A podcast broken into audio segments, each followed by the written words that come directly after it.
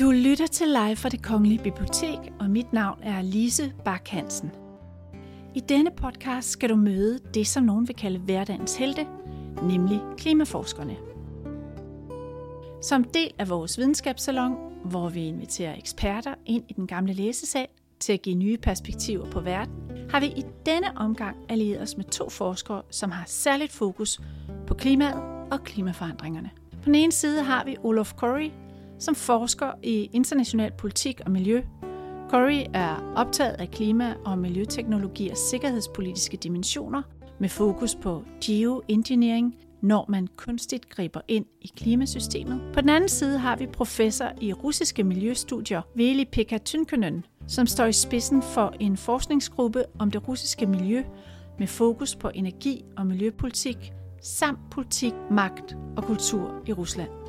Samtalen er ledet og modereret af Charlotte Flint Pedersen, direktør i det udenrigspolitiske selskab. Og det er en fagligt meget inspirerende samtale om, hvilke klimaudfordringer, der står for døren, men også hvordan klimakrisen overraskende nok måske kan skabe mere fred og samarbejde på tværs af landegrænser.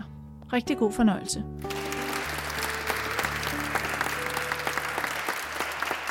I'd like to start with you, uh, Olaf, if I may. To what degree are climate change actually in affecting international relations and geopolitics? Thanks, Charlotte, and thanks for the invitation. Um, it's a great honour to be in these hallowed halls. I feel like I'm in a Harry Potter film. Um, but I live in Cambridge, so I'm kind of used to that ambience. So my job's become a lot easier recently because it used to be hard to explain to people how climate change and environmental politics had anything to do with geopolitics and security politics. Um, there used to be a time, I don't know if any of you can remember, when the environment was considered a sort of soft issue. It was a low politics question, and it wasn't high politics, security, uh, national interest. Well, those days are gone. Um, and actually, it's not so surprising when you think about the word geopolitics. Um, my discipline, international relations, for a long time forgot about the environment, forgot about the natural world, abstracted away from the fact that competition between states and cooperation between states happens on a planet made of whatever the planet is made of. Um, and in the 80s, when the environmental question came onto the table, it was a kind of a new issue.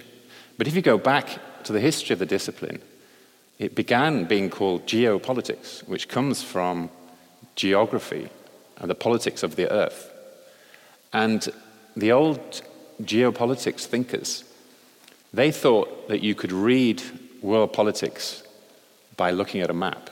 They thought that the key to understanding world politics was to look at how the continents were connected, separated by mountain ranges, by seas, by oceans, etc. All that was kind of kicked out uh, after the Second World War, and my, my subject became a social science about the social world.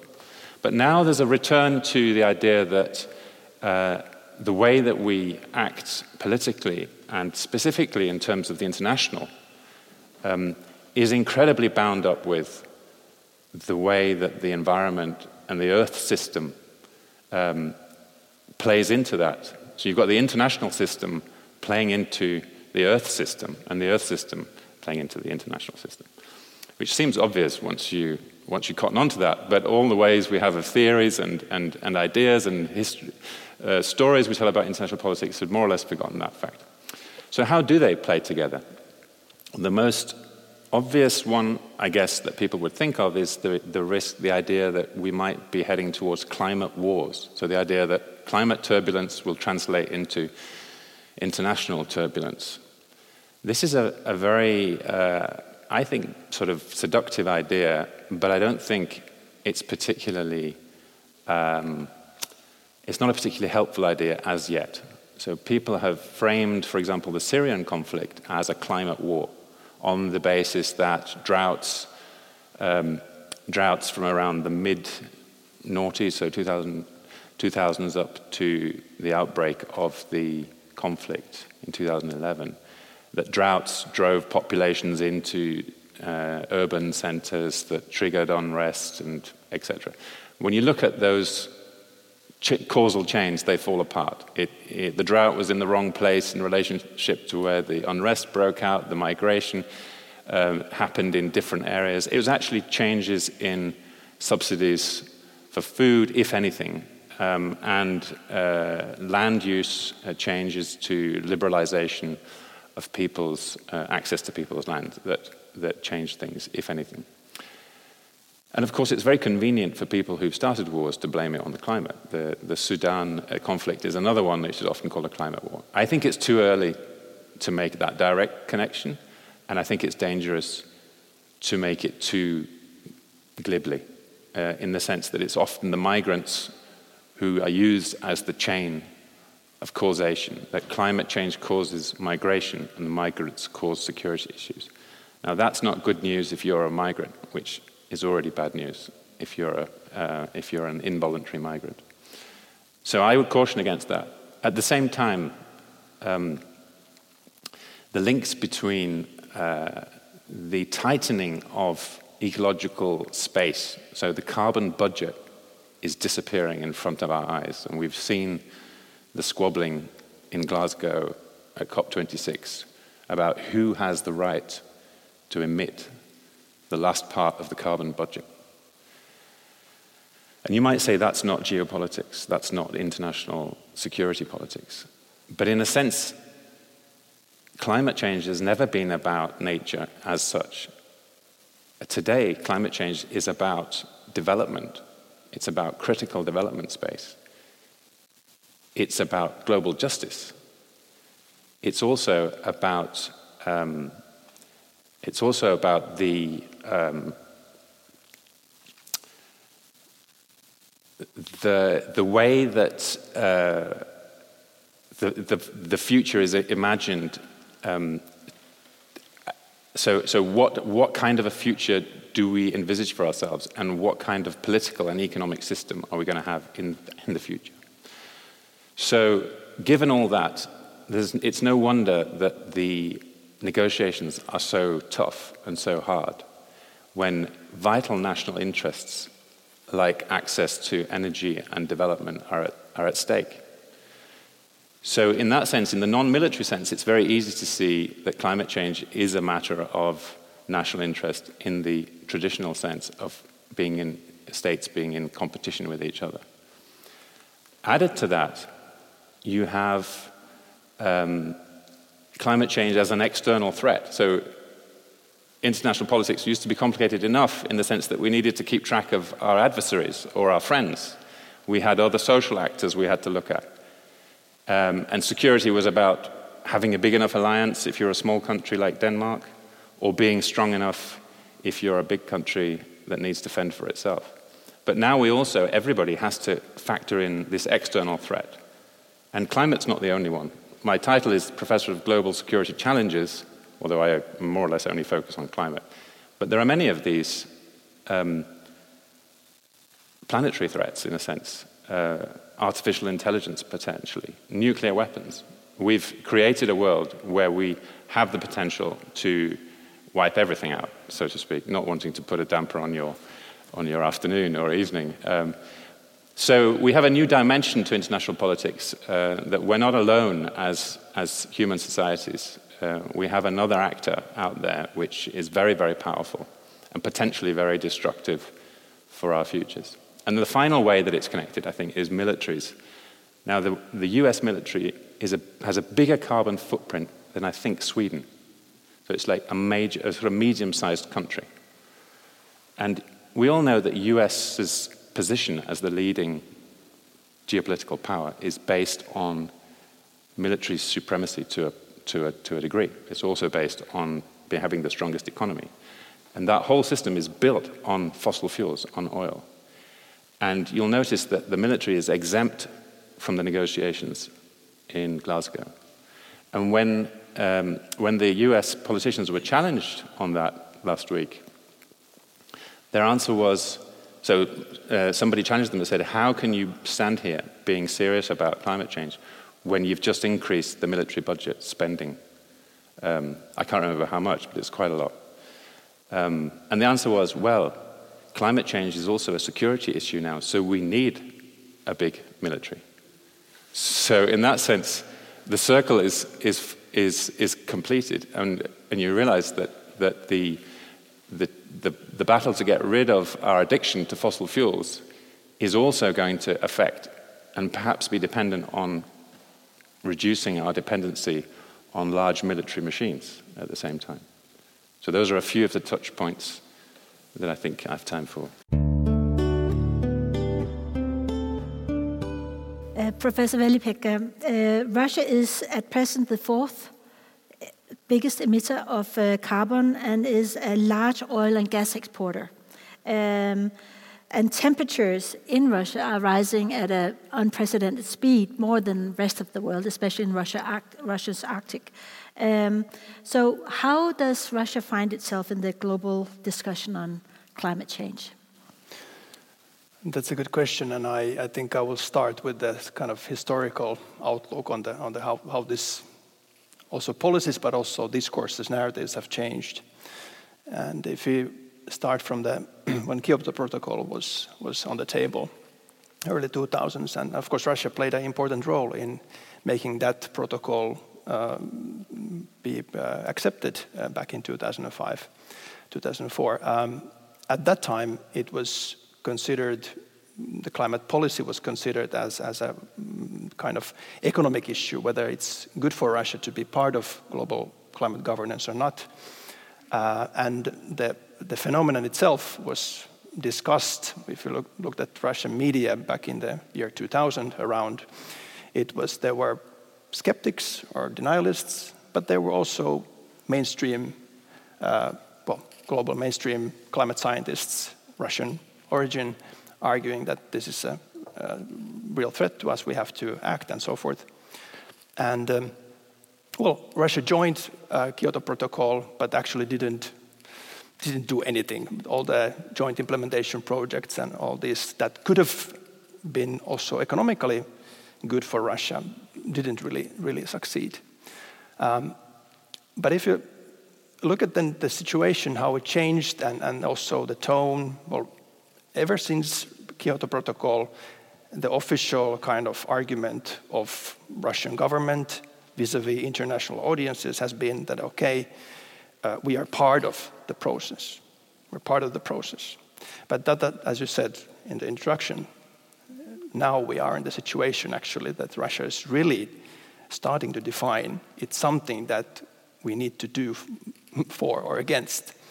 And um, if you look at the early 2000s, um, yes, in the year 2003, 4, 5, it was this discussion in the Russian society, uh, this denialist against uh, cl mainstream climate scientists uh, having equal access to media. But I argue that actually back in 2010, and if you remember 2010, at least in Finland, it was really hot summer. And it was extremely hot summer in Russia. It was a heat wave that lasted more than a month. And uh, huge forest fires took place, and field fires and bog fires, everything. And lots of people died in Russia because of the heat wave, but also because of the smog. And if you look at the polls before 2010 and how people in Moscow and big cities, for example, how they viewed climate change, quarter, one third of people said that climate change is a problem after 2010 and this heat wave, it was uh, three quarters of Russians who said that climate change is a problem and we, and, and we have to do something for it. And uh, what, we, what was the reaction of the Putin uh, regime, government, uh, entourage?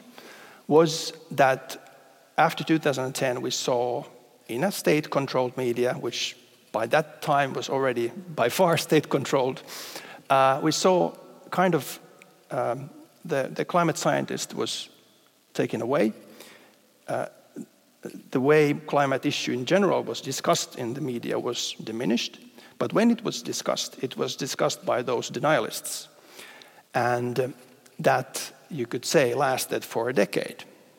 And only um, And, and uh, the reasons are, of course, very uh, kind of um, self, self-evident uh, reasons are that Putin regime and, and today's Russia is so highly dependent on hydrocarbons, so highly dependent on fossil energy, not only in economic terms, but also in terms of continuation uh, of the regime, self prevalence of the, of the regime, so to say, uh, that they couldn't uh, come up with uh, policies or even a narrative in the society that climate change is a threat and what we're doing in our economy is bad.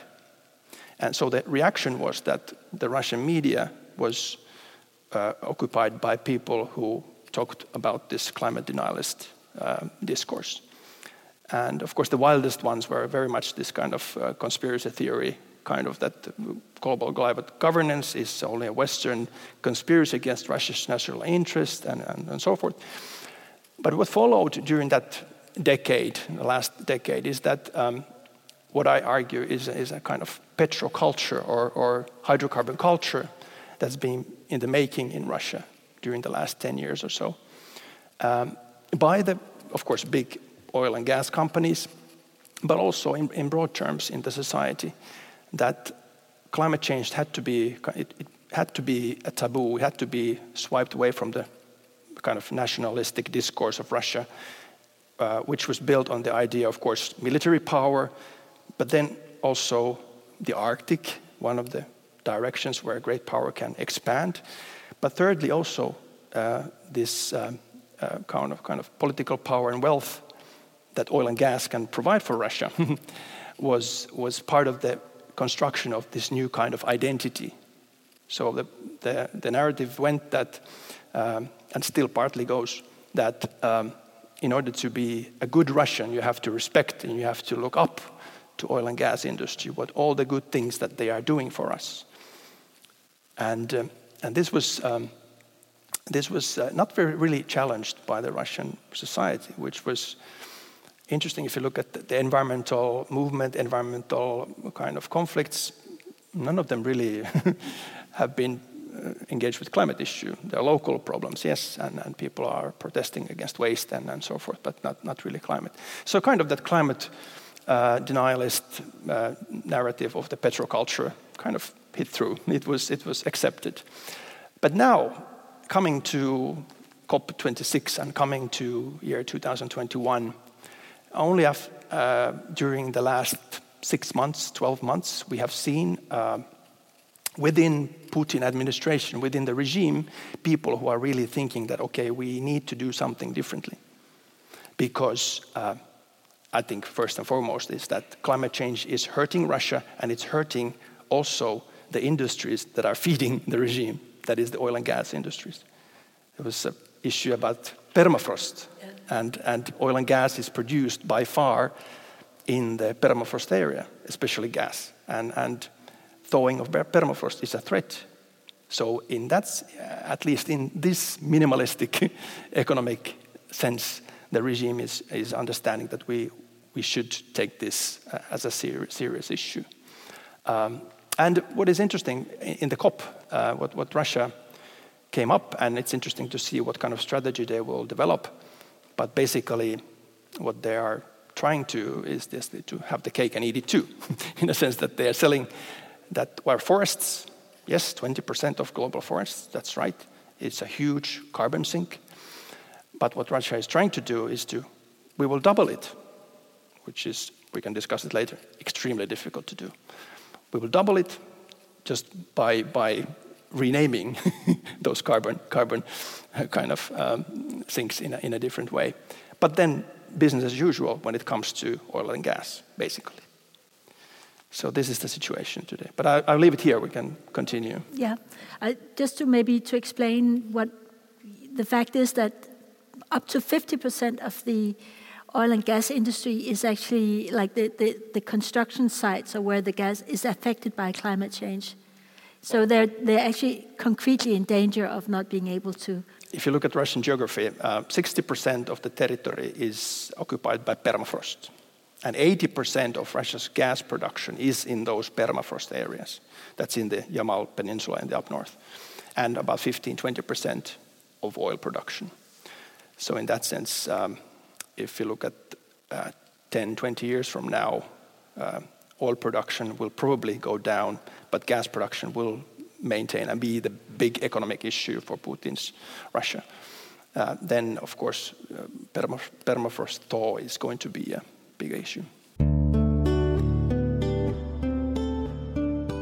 Olaf, how do you see Russia in the context of your international relations, uh, sort of the geopolitics? Uh, is there a, you know, there's been a, a reproachment with China uh, uh right now under the COP, but is Russia in the loop uh, with, with um, like China is now?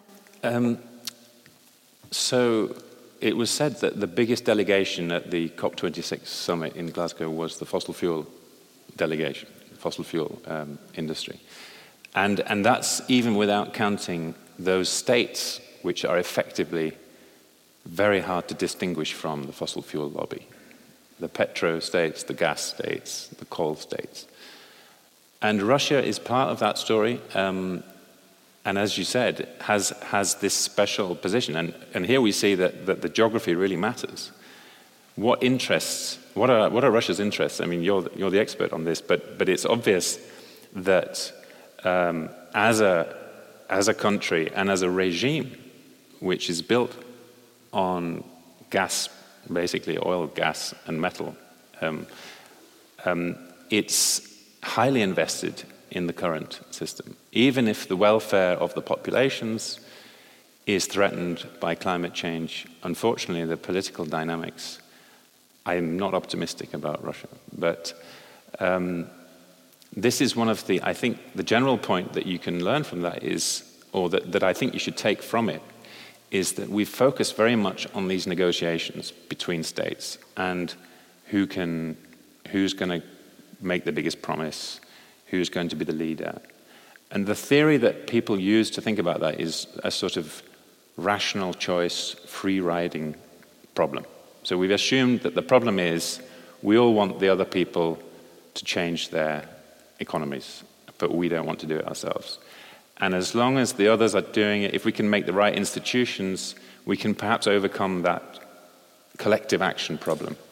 Actually, I think that's been overdone it's more important to look at domestic battles.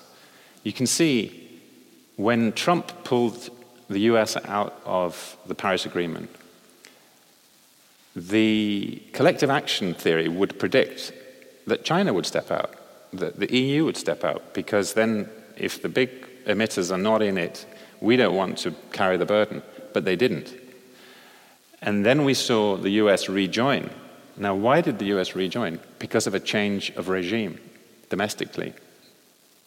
So I think it, instead of being an a sort of prisoner's dilemma, uh, those of you who've done economics or politics um, know this analogy. Um, instead of it being a sort of game theoretic problem that we need to build an institution to manage, it's actually a collective internal distribution battle going on between those who are vested in the current system and those who want to change the system and, and have different interests. But you are also a specialist on geoengineering, and uh, we sort of discussed prior to this, uh, you know, the, whether Russia was into this uh, geoengineering, and and you said uh, that uh, when looking at Russia's technocratic approach to things they might be. But I thought maybe you would just explain what is geoengineering and how does it actually affect international relations? Okay. So we're used to thinking of basically two kinds of climate policy. One is mitigation, so preventing emissions, stopping emitting. The other one is adaptation. How do we build sea walls? How do we minimize the damages to our societies? But a third category is beginning to emerge, at least on an ideas level. It's not really a reality yet, but the ideas are being looked at. And they are basically technological interventions into the global climate system. Um, and you might think, how do you technologically intervene in the climate at the system level?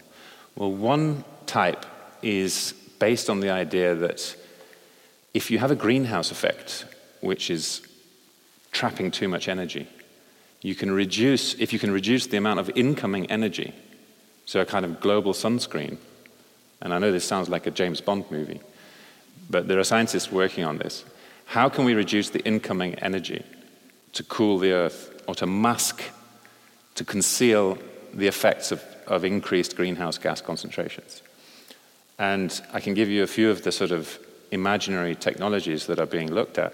One is to spray sulfur particles into the stratosphere, upper atmosphere, lower stratosphere, at about 20 or 25 kilometers up, um, which mimics what happens when a volcano erupts and sulfur is sprayed up. We know that it cools the earth down for a few years until the sulfur dissipates. So that's one technology being looked at, um, mainly just in climate models. Basically, that's all that's ha- happened. So far, they've looked at climate models and say, what happens if we turn down the sun? If we take 2% of the sun's energy out of, the, of our model system, what happens to the climate? And of course, that looks quite good because it doesn't look the same as the old climate. It's not the old climate that we'd go back to. It would be a new one. Why? Because greenhouse effect works by trapping um, energy, whereas this works by reflecting it. So uh, the greenhouse effect works best at the poles, or it works worst, it works most at the poles. But of course, there's not much light at the poles. So you would need to, you would need to, um, yeah, we don't need, we perhaps don't need to go into the technicalities of that. But anyway, it creates new risks. It, it potentially affects rainfall patterns and things like that. That's one kind of geoengineering. The other kind is emissions in reverse. So it's basically sucking carbon back out of the air and trapping it somehow. And that's either through land use change, planting masses, millions and billions of trees, or planting biofuels, so plants that are used as, as fuel for energy plants, and then trapping the carbon dioxide that comes out when you burn it. That, in a way, creates a sort of reverse emissions system. And this is, this is also doesn't exist in real life yet. Unfortunately, we've, we've put it into, or the scientists have put it into the, the UN scenarios for how to stay under two degrees. The politicians said, climate scientists, show us how we stay under two degrees or 1.5. And the climate scientists look, look at it and they put it into their models and they find out, ooh, that reduction in emissions curve is very steep. What if we make it less steep and then we overshoot the budget? Then we can maybe just suck the extra carbon dioxide back out of the air with these imaginary technologies. So they put them in just to see what happens. And of course, it looks great, except that we don't have those technologies. It's a minor problem.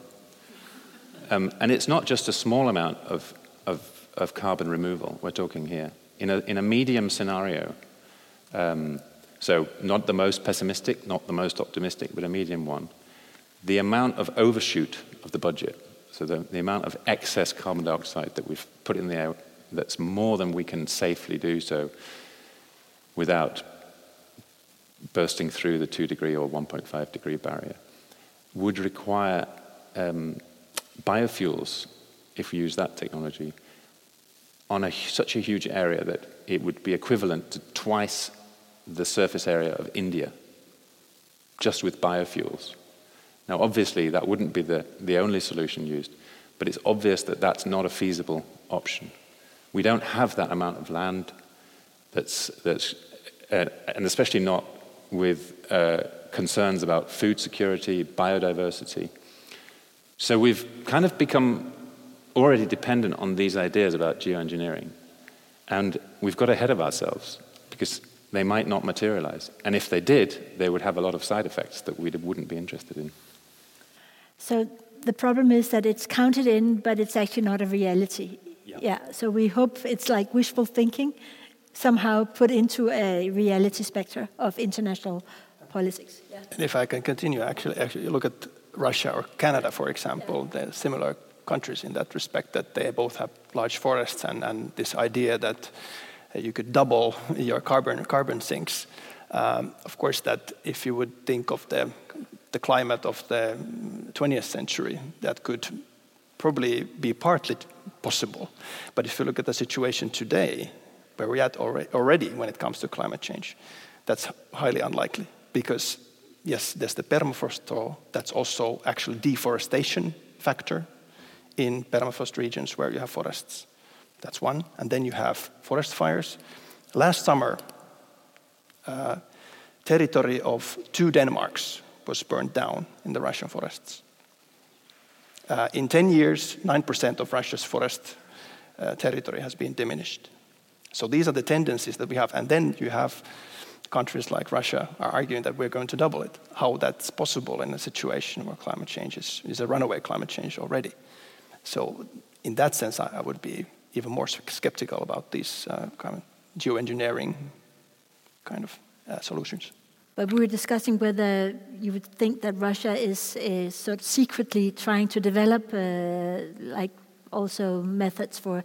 I know that they had the system of creating good weather, for example, when there's a you know first May parade, and uh, so it's not sort of very strange to the thinking of how how the the Russian uh, sort of trying to fix things when you need it.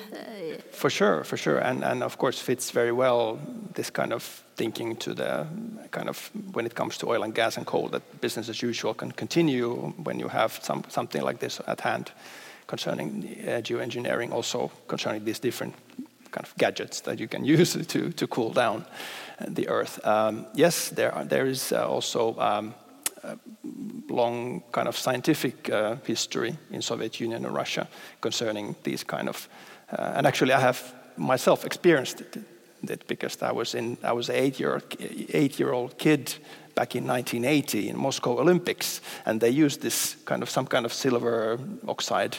They sprayed it into the clouds, so the clouds rained down before before Moscow, and then it was clear weather. So. Um, uh, there, there, is, uh, there is history on that side. And, and for sure, uh, if you look at the climate science in Russia, um, it is uh, uh, very different also from the, from the Western uh, or international, you could say, climate science in that sense that the Russian climate science relies on, on, on kind of historical data more than the Western climate science is relying on, on these kind of different computer models, basically modeling of, of climate science. So that's also partly explains partly the, the kind of skeptical denialist approach to climate issues in general. Um, and, um, but yes, this kind of technocratic approach, uh, um, derived from the Soviet kind of scientific model and thinking, uh, very much goes hand in hand with the geoengineering approach. But actually, uh, I haven't uh, been following the Russian climate discourse for, for some time, and I haven't really seen uh, kind of official announcements about this geoengineering approach because thus far it has been more or less denial of the whole issue. But it's interesting to follow whether this will pop up. No wonder if it will. But at the COP26, uh, it was a very high delegation. Putin didn't come, but that is because he's only traveled once in the whole pandemic period, and that was when he met with Biden in in Geneva, but um, uh, so, but it was a high-level delegation. Chubais, uh, his special envoy on climate, uh, I, I, think also Patrushev. Uh, so there were. It was a very like his head of the Security Council. So it's also affiliated with security somehow. Uh, the climate uh, cooperation, you could say. For sure, for sure, in, in many respects. And, and in that way that you actually explained the, the glo global system, that how actually uh, environmental issues have become hardcore uh, geopolitical and security issues. But also, actually, I think it, um, the, one of the reasons why Russia is activating itself, it's not by far the only reason, but is the fact that EU is active and others are active you mentioned about this that that the, the regime change in the in the U.S. Uh, kind of. Uh, according to this game game theory approach, everyone should have dropped out, and and and uh, when and when when Trump came into power. But if you look at it from a Russian perspective, actually, what we what we saw is that actually these four years, four Trump years, uh, kind of kind of built, built this kind of um, hydrocarbon axis between Trump and Russia, and during those four years, Russia had kind of extra time to do nothing on the climate issue, not to consider it as any kind of issue. But now, since we have uh, Biden administration, we have COP, where all the uh, nations at least are discursively arguing that this is a this is a major problem. So of course Russia has to be there because Russia wants to be uh, part of all the all the global kind of major major developments, and in that sense, this high level um, kind of um, taking part in a, as, as a high level kind of uh, group of people from Russia is understandable. But actually, coming back to EU, I mean, this is, this is partly uh, why I, why I see that Russia is activating, because EU's policies, everyone is, I mean, people around the world are, can be very, very skeptical about EU's uh, kind of very moralistic, you could say, um, policies and objectives. But, but certainly, for example, the Green Deal and the carbon tax or the CBAM uh, process is something that is uh, kind of taken seriously in Russia. Um, on the discursive level, the administration, Putin, and all the others are arguing that CBAM, carbon tax, is bad, bad, bad. It's against Russian interest. You're, you're just trying to hurt us. It's protectionism. But at the same time, when you look at Russian industries, they say, okay, carbon tax is coming. We are, we're trying to adjust our systems. And decarbonization is starting in those industries. For example, look at the metal industries, it's starting. And that's, um, for 10 years, Russia has been arguing for EU no carbon tax, no carbon tax. But actually, now you can see that it, it's actually the right way to move. Can climate change actually create a peace or you know can you know the cooperation the imperative of climate change can that actually be a way to you know overcome some of the our geopolitical differences that we have uh, in terms of Russia and, and the EU in terms of Russia and the US so I'd like to start with you uh, Veli-Pekka for sure. For sure. And it has to do very much with um, decarbonization, but especially energy transition and the possibilities that energy transition has and the possibility that renewables have. I'm a geographer, so I look at the world from very much spatial perspective and, and spatial processes. And if I look at the um, kind of uh, link between political power, authoritarian regimes, and, and, the spatialities of oil and gas, they go hand in hand, you can see. Okay, Nor Norway is an outlier. But if you look at globally, uh, the more you have, are dependent on oil and gas, uh, the more authoritarian you are. And of course, the more authoritarian you are, probably you're not very nice to your, towards your own people and not very nice towards other, other nations. Um, and partly the explanation is that uh, the geographies of oil and gas are very point source, they are very centralized. And that helps this regime in power to maintain their power because major part of the money comes from there but also in spatial terms your money comes from very minuscule territory. So you're not interested in developing the society in general. It, it's enough for you just to keep this oil well and gas, gas well. But when it comes to renewables you have everything from roof house solar to huge wind, wind parks. So the geographies of renewables is challenging in a very uh, profound way uh, the authoritarian regimes. Uh, of course, it doesn't mean that if you are relying on renewables, you cannot be authoritarian, but it's going to be much more difficult. And, and in that sense, I see that energy transition has very much to do with also peace. Yeah. And what would you say? I, We, I know we are cooperating with uh, Russia in the Arctic, for example, in, in the Arctic Council on climate issues uh, around the Baltic Sea states. There's also cooperation on climate and environment.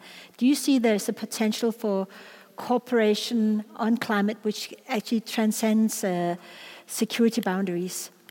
I think there's a potential, and I, I it's a great question because I tend to be a little bit of a pessimist or a realist, depending how you view it.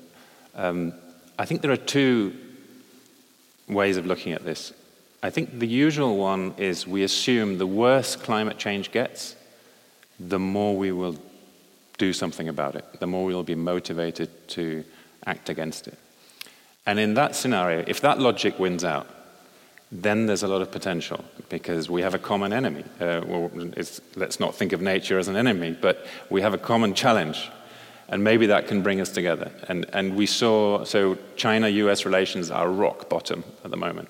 But we did see cooperation at COP26 between the US and China. So potentially there is, there is a possibility there. The other option, which I think we need to think more about now, is that climate breakdown could lead to less multilateral, less liberal, more authoritarian. We know that authoritarian regimes thrive on chaos. We know that after the financial crisis, we see a surge in authoritarianism. We saw it in the 1930s. There is a historical precedent for saying social crisis creates backlashes. And in that scenario, I think we're beginning to see a right wing or a, an, an authoritarian climate strategy, which is not just denial, let's not talk about it. No, an actual nationalist reactionary climate policy. And what does that look like?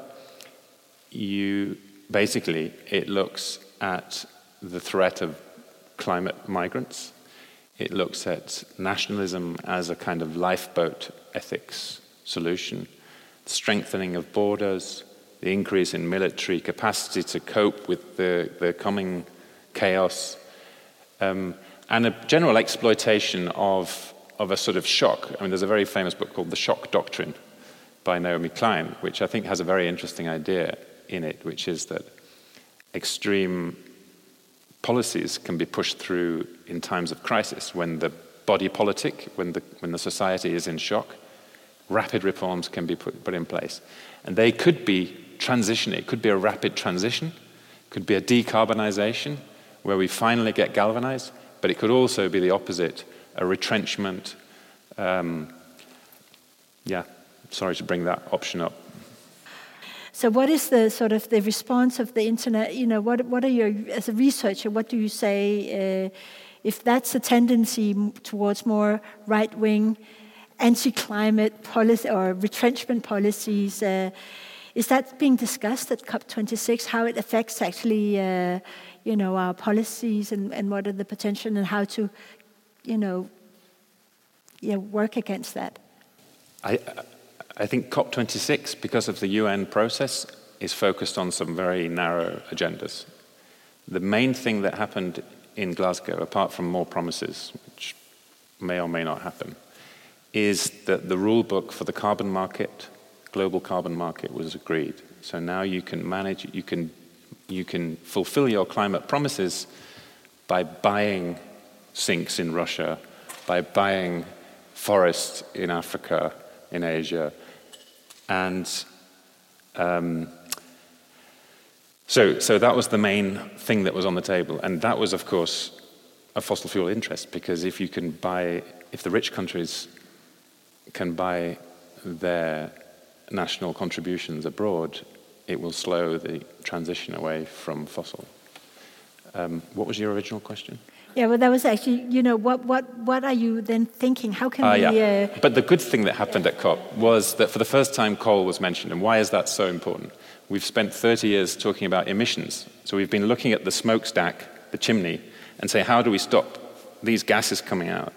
But we've not been thinking about extraction. Oh, we've been thinking about it, but we haven't negotiated about it. And at COP, Denmark and Costa Rica launched this project called Beyond Oil and Gas Alliance, BOGA. Dan Jørgensen wants to be the BOGA man, I think. uh, so BOGA is about turning attention to extraction. How do we, we know we have 60% of known reserves have to stay in the ground because we haven't got the carbon budget to burn them. So, how do we agree? And that's what I think they should have been negotiating. You keep yours in the ground, we'll keep ours in the ground.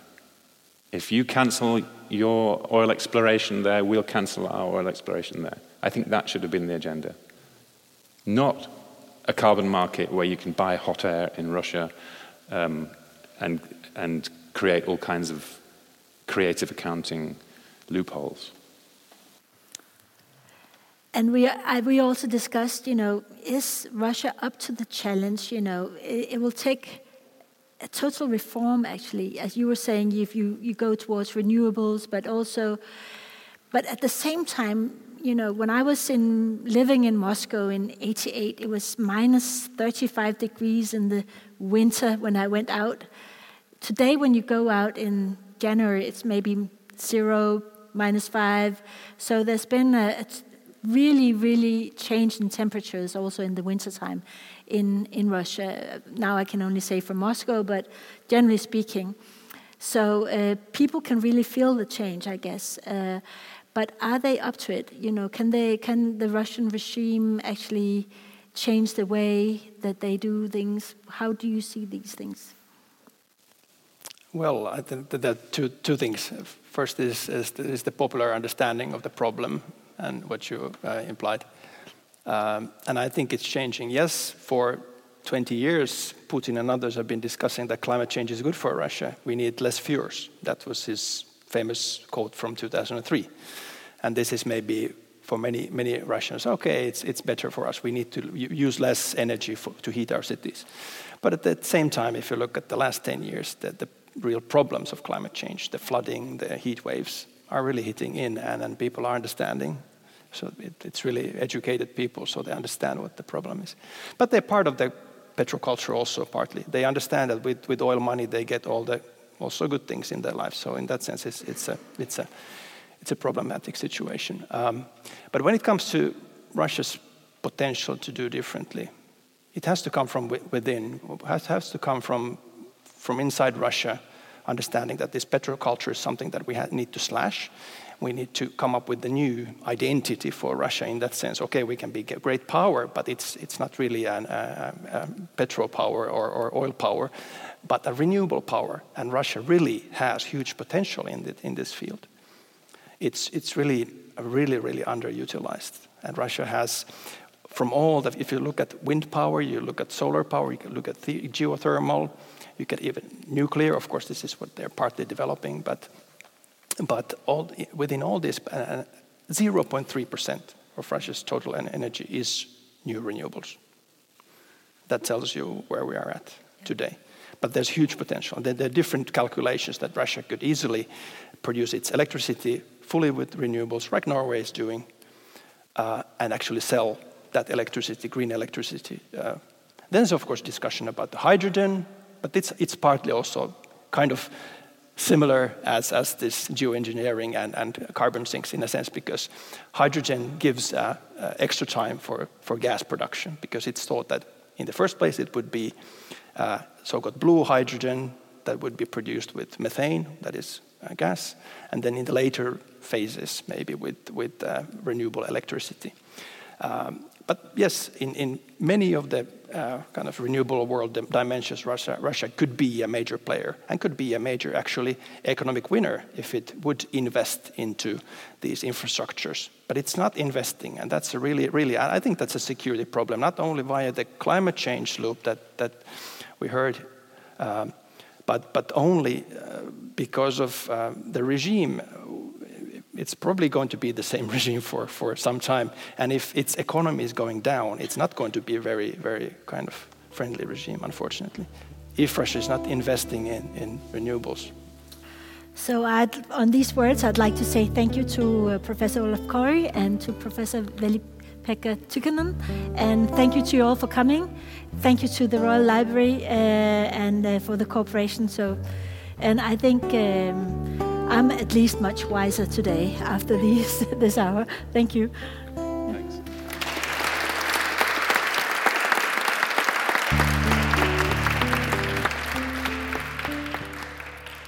Du har lyttet til en podcast fra det Kongelige Bibliotek. Husk, at du kan abonnere på podcasten i din foretrukne podcast-app. Hvis du kunne lide, hvad du hørte, så del det gerne med andre, der også kunne være interesserede. Hvis du har kommentarer til podcasten, så find Den Sorte Diamant på Facebook, hvor du også kan holde dig orienteret om kommende arrangementer i Diamanten. Podcasten er produceret af Kulturafdelingen på det Kongelige Bibliotek, og musikken er af Søren Jacobsen.